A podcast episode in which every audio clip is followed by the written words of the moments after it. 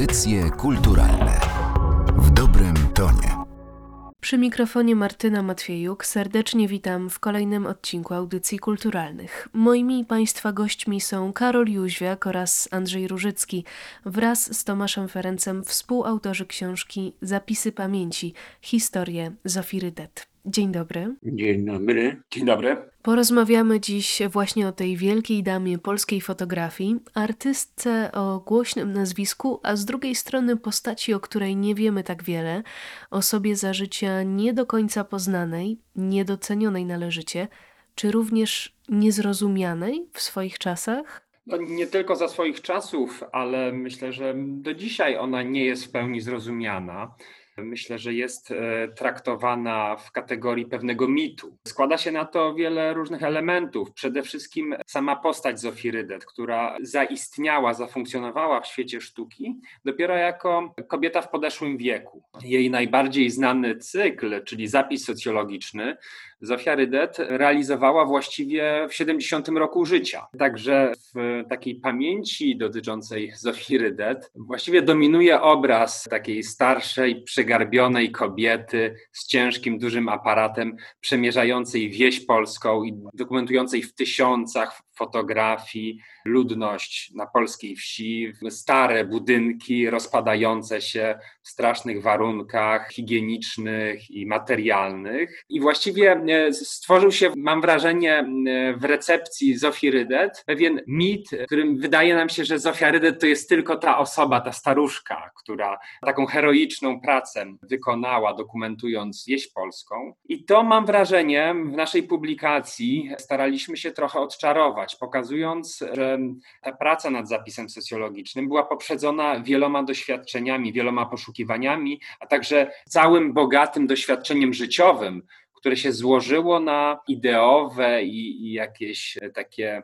aksjologiczne podejście do, do właśnie wsi polskiej, które było pokazane w zapisie socjologicznym. Znaczy ten zapis socjologiczny nie wziął się znikąd, to było zestaw doświadczeń i jakichś wartości, jakichś e, emocji, które doświadczyła Zofia Rydet przez całe swoje życie. Nikt właściwie przed nami, mam wrażenie, poważnie nie zadał pytania, kim była Zofia Rydet, przed tworzeniem tego zapisu socjologicznego, jak wyglądało jej dzieciństwo, jak wyglądała jej młodość, a było to bardzo skomplikowane życie. Tak, życie Zofii Rydet naznaczone było piętnem trudnej historii Polski dwudziestowiecznej, choć po raz pierwszy aparat znalazł się w jej rękach w latach 30., to debiut artystyczny przypadł dopiero na lata 50., kiedy artystka przekroczyła już półwiecze.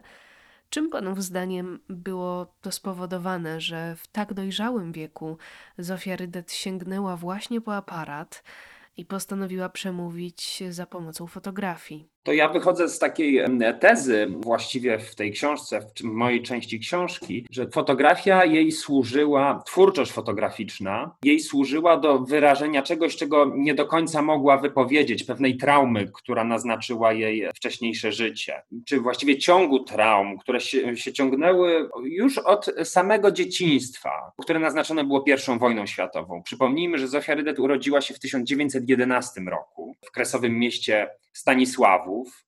To jest teren dzisiejszej Ukrainy. I właściwie już jako kilkuletnia dziewczynka, i to za, znajdujemy zapisy w archiwach rodzinnych rodziny Zofii Rydet, że ta sytuacja wojenna odcisnęła piętno już I wojny światowej na życiu rodziny Zofii Rydet. No i domyślamy się, że w gruncie rzeczy również na życiu tej kilkuletniej jeszcze dziewczynki, której rodzina częściowo była ofiarami I wojny światowej ale późniejszy okres, czyli druga wojna światowa, to nieporównywalnie większa trauma i nieporównywalnie bardziej dramatyczne doświadczenia w kresowym mieście Stanisławów. Jest tam kilkukrotnie zmieniająca się okupacja, najpierw bolszewicka, później niemiecka.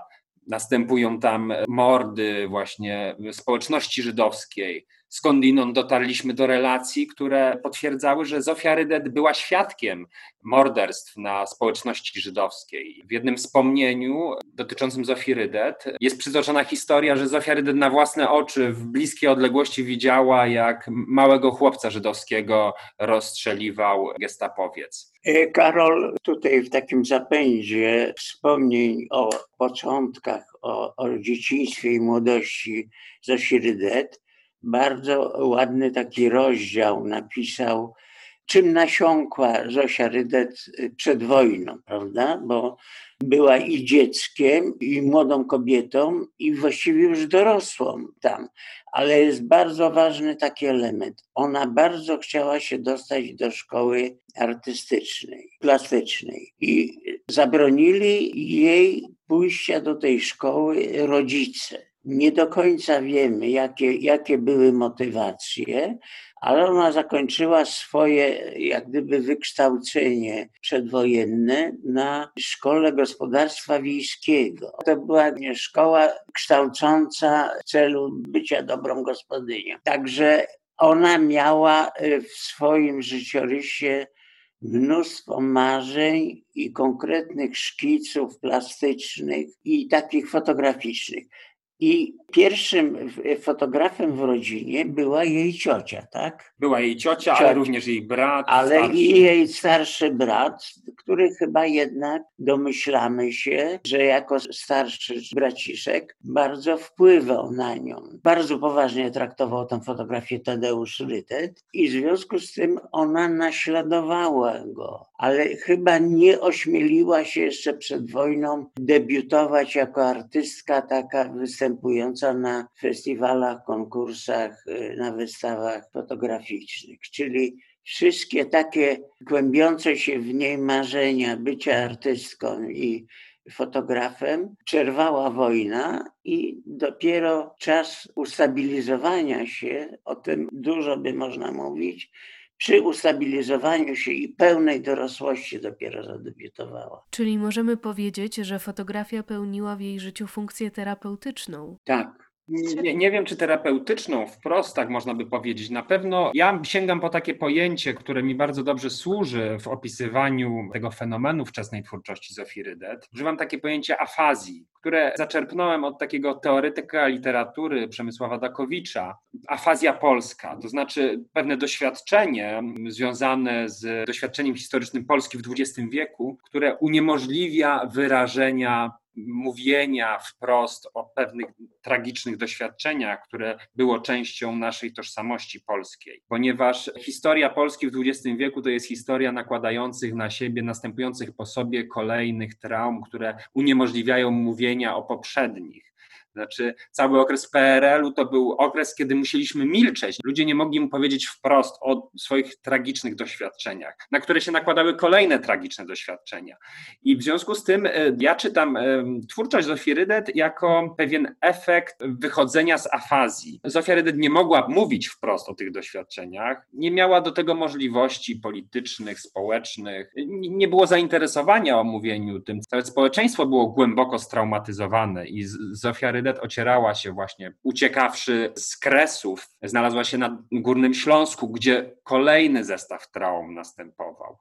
Ona po prostu, wydaje mi się, że miała nagromadzony zestaw takich tragicznych, traumatycznych doświadczeń, o których w gruncie rzeczy nie mogła powiedzieć, i według mnie dla niej fotografia stała się tym medium, w którym mogła dać ujście tym e, nagromadzonym emocjom. Ale mówiąc jeszcze na przykład, że to, to się najbardziej odzwierciedla w jej cyklach fotograficznych. Ona w ogóle była w Polsce chyba pierwszą i jedynym twórcą fotograficznym, który formułował swoje myśli i obrazy w formule cykli. I dlatego te wszystkie traumy, te wszystkie przeżycia ona symbolizowała na przykład w postaci dziecka, bardzo smutnego w większości wypadków, jak się dobrze zastanowić. Jej pierwszy cykl, taki najpoważniejszy, to jest te dziecko, ale potem jak ona już wypowiedziała się, jeżeli tak można powiedzieć, nieelegancko, to Potem nastąpił cykl, czas przemijania, kiedy życia tego bolesnego, dorosłego, chorego,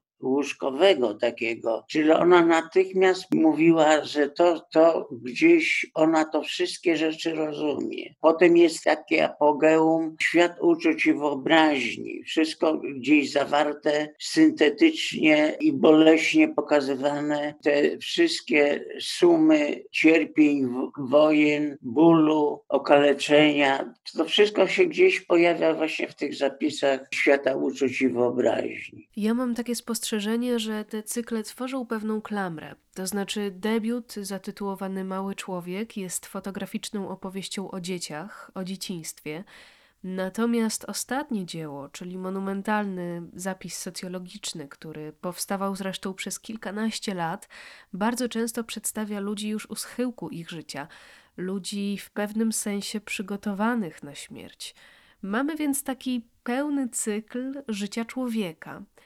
Co było głównym celem, jaki Zofia Rydet stawiała swoim fotografiom? Tak jak Andrzej powiedział, że Zofia Rydet jakoś wyrażała się poprzez cykle, dla niej te cykle były sposobem opowieści o człowieku. Co więcej, ona wprost o tym mówiła, w pięknym zresztą filmie, którego Andrzej Różycki jest autorem, Nieskończoność dalekich dróg, że te wszystkie fotografie, które ona tworzy, są opowieściami o człowieku. Także Zofia Rydet traktowała fotografię paradoksalnie, bo fotografia jest medium rejestrującym rzeczywistość, zatrzymującym ją, czyli jakby nie jest takim medium jak film. Ale dla Zofii Rydet fotografia była medium narracyjnym, była medium, poprzez które Zofia Rydet dążyła do opowiadania historii. I to, co Zofia Rydet, wydaje mi się, chciała stworzyć to opowieść o człowieku, właśnie trapionym różnymi trudnymi sytuacjami, ale również pięknymi doświadczeniami, bo warto wspomnieć o cyklu macierzyństwo ze świata uczuć wyobraźni, o takich momentach węzłowych życia człowieka.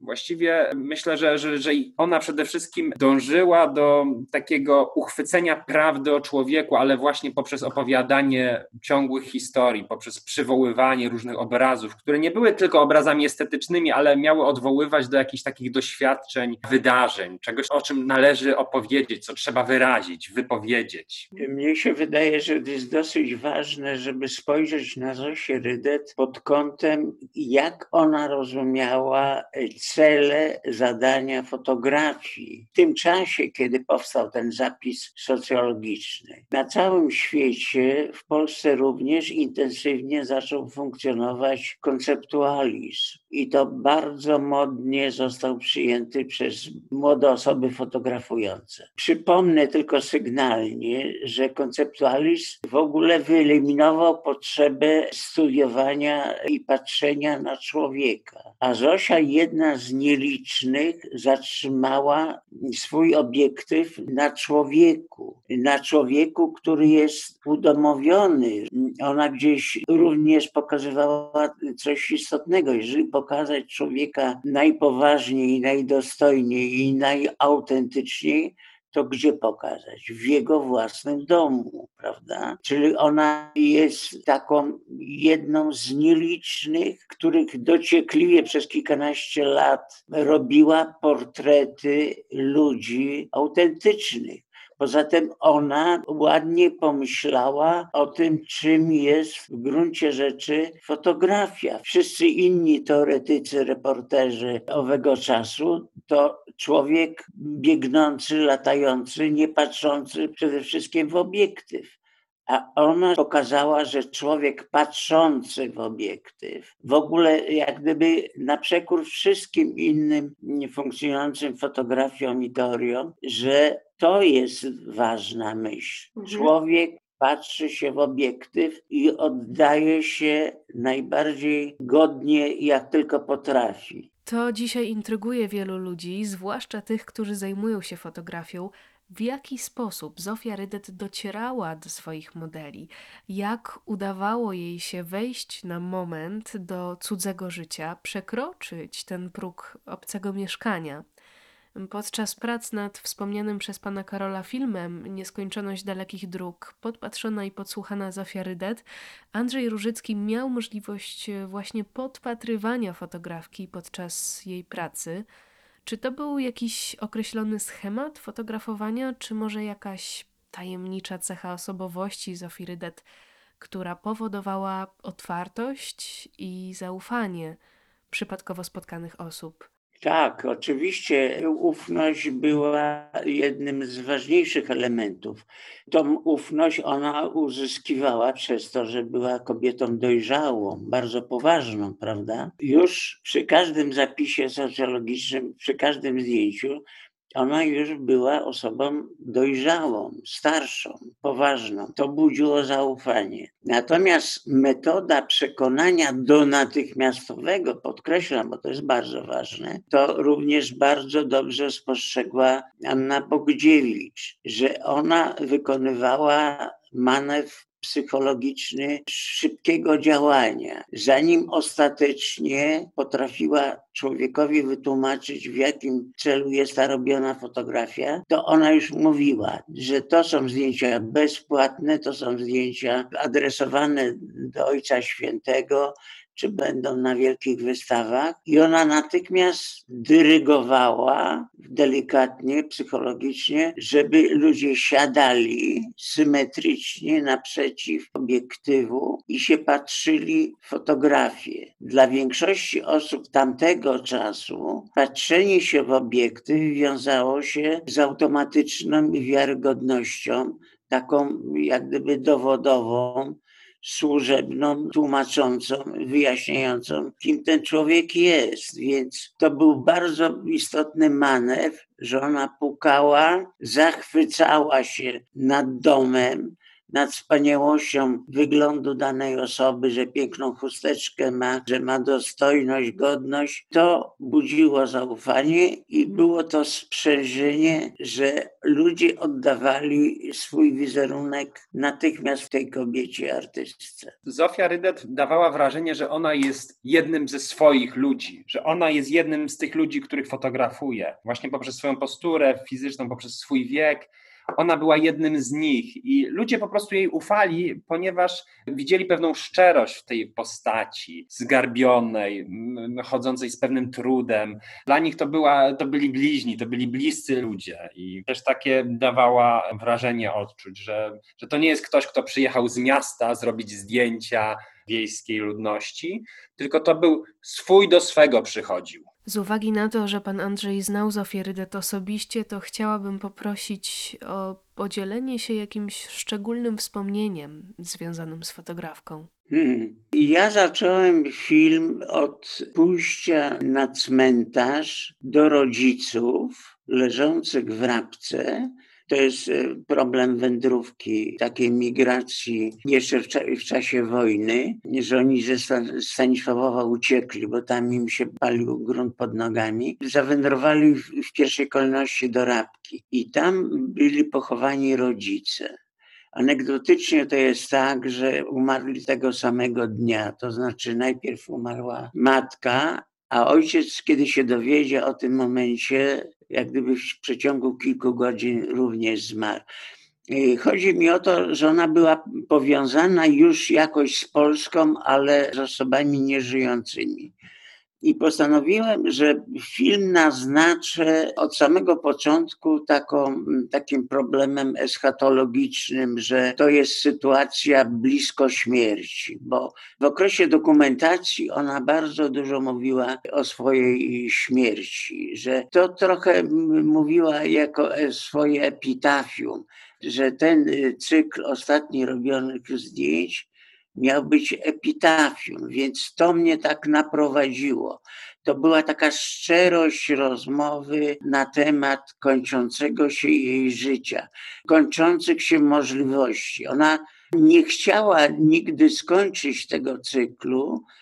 Ona musiała go skończyć, bo dlatego, że aparat fotograficzny już był za ciężki dla niej w podróży. Sama podróż, samo wędrowanie było umęczeniem. Także ja byłem w takiej, można powiedzieć, ostatniej fazie jej wędrowania, kiedy odbierałem i widziałem, jak jej ciąży ten sprzęt. Często odkładała i robiła westchnienie. Och, już żyło mi zdjęcie aparatu fotograficznego.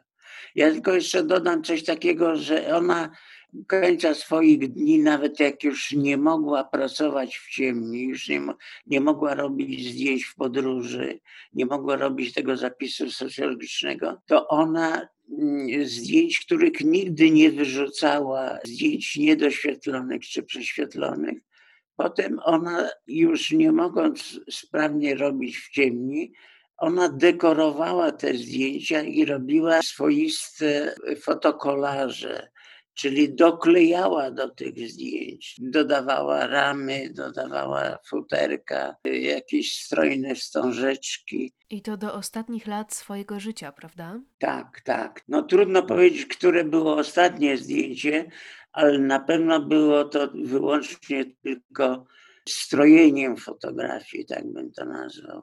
Niesłusznie ktoś to nazwał jako świtę śląską, ale w każdym razie to, to był ciągle znów ważny człowiek, tylko on jeszcze taki dobarwiany, upiększany, że ten człowiek jest ciągle ważny. I pozostaje w centrum zainteresowania. Bardzo dziękuję za te wspomnienia. O wyjątkowej Zofii Rydet opowiadali dziś w audycjach kulturalnych Andrzej Różycki i Karol Jóźwiak. Serdecznie dziękuję za to spotkanie. Dziękujemy. Dziękujemy bardzo. Zachęcamy Państwa do obejrzenia galerii pod opisem podcastu, gdzie znalazło się kilka prac artystki. Po więcej zapraszamy na stronę Fundacji imienia Zofii Rydet. Martyna Matwiejuk, do usłyszenia. Audycje kulturalne w dobrym